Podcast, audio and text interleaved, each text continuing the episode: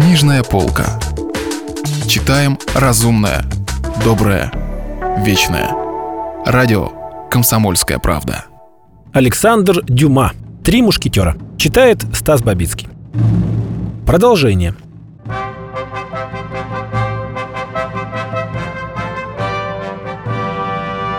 Ясно представив себе, как велико несчастье, угрожавшее ей, и как она одинока, королева Анна Австрийская не выдержала и разрыдалась. «Не могу ли я чем-нибудь помочь, вашему величеству?» Королева порывисто обернулась. Нельзя было ошибиться, услышав этот голос. Так говорить мог только друг. И действительно, у одной из дверей, ведущих в комнату королевы, стояла хорошенькая госпожа Бонасье. Она была занята уборкой платьев и белья королевы соседней маленькой комнате и не успела выйти, когда появился король.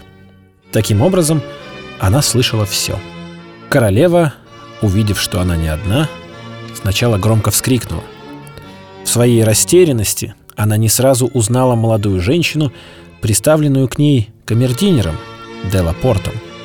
«О, не бойтесь, Ваше Величество», — сказала молодая женщина, ломая руки и плача при виде отчаяния своей повелительницы.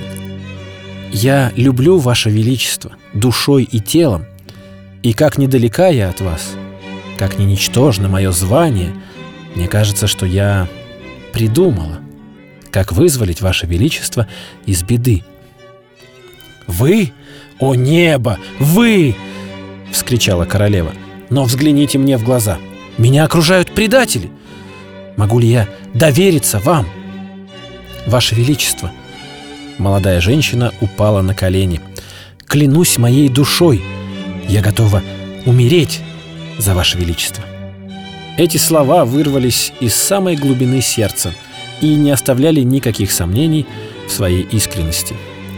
«Да», — продолжала госпожа Бонасье, — «да, Здесь есть предатели, но именем Пресвятой Девы.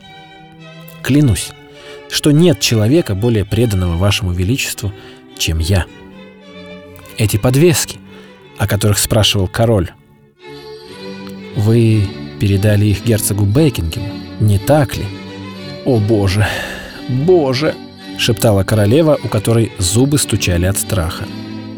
Так вот, продолжала госпожа Бонасье, — эти подвески надо вернуть. Да, конечно, надо. Но как это сделать? Вскричала королева. Надо послать кого-нибудь к герцогу. Но кого?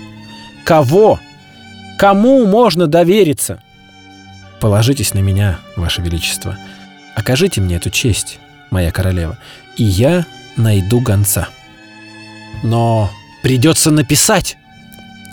Да, это необходимо. Хоть два слова, начертанные рукою вашего величества, и ваша личная печать. Но эти два слова, неужели вы не понимаете? Это же мой приговор, развод, ссылка. Да, если они попадут в руки негодяя, уточнила госпожа Бонасье. Но я ручаюсь, что эти строки будут переданы точно по назначению. О, Господи! Мне приходится верить вам мою жизнь, мою честь, мое доброе имя. Да, сударыня, придется. И я спасу вас. Но как? Объясните мне, по крайней мере, как? Ну, моего мужа два или три дня назад освободили. Я еще не успела повидаться с ним. Это простой, добрый человек – одинаково чужды и ненависти, и любви. Вы знаете, он сделает все, что я захочу. Господин Бонасье отправится в путь, не зная, что он везет, и он просто отдаст письмо Вашего Величества, не зная, что оно от Вашего Величества, по тому адресу, который будет ему указан. Королева в горячем порыве сжала обе руки молодой женщины, глядя на нее так, словно желала прочесть все таившееся в глубине ее сердца. Но, видя в ее глазах только искренность, она нежно поцеловала Констанцию. «Сделай это!» — вскричала она. «Сделай это, и ты спасешь мою жизнь, спасешь мою честь!» О, не преувеличивайте услуги, которую я имею счастье оказать вам. Мне нечего спасать, ведь Ваше Величество просто жертва гнусных происков. «Это правда, дитя мое», — проговорила королева. «И ты не ошибаешься. Так дайте письмо, Ваше Величество. Время не терпит». Королева подбежала к маленькому столику, на котором находились чернила, бумага и перья. Она набросала две строчки, запечатала письмо своей печатью и протянула его госпоже Бонасье. «Да», — сказала королева, — «но мы забыли об одной очень важной вещи». «О какой, Ваше Величество?» «О деньгах». «О деньгах». Госпожа Бонасье покраснела. «Это правда», — проговорила она. «И я должна признаться, что мой муж...» «У твоего мужа нет денег? Ты это хотела сказать?» «Нет, деньги у него есть, Ваше Величество, но он очень скуп. Это его главный порог. Но пусть Ваше Величество не беспокоится, мы придумаем какой-нибудь способ — Дело в том, что и у меня нет денег, сказала королева. Тех, кто прочтет мемуары госпожи де Матвиль, не удивит этот ответ. Но погоди минутку. Анна Австрийская подошла к своей шкатулке с драгоценностями. «Возьми этот перстень», — сказала она.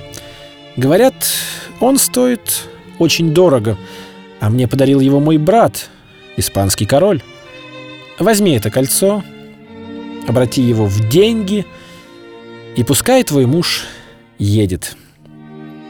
Через час ваше желание будет исполнено.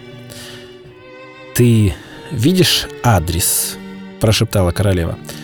Милорду герцогу Бекингему, Лондон. Письмо будет передано ему лично в руки. «Великодушное дитя!» — воскликнула королева. Госпожа Бонасье поцеловала руку Анны Австрийской, спрятала письмо в корсаж и унеслась, легкая как птица.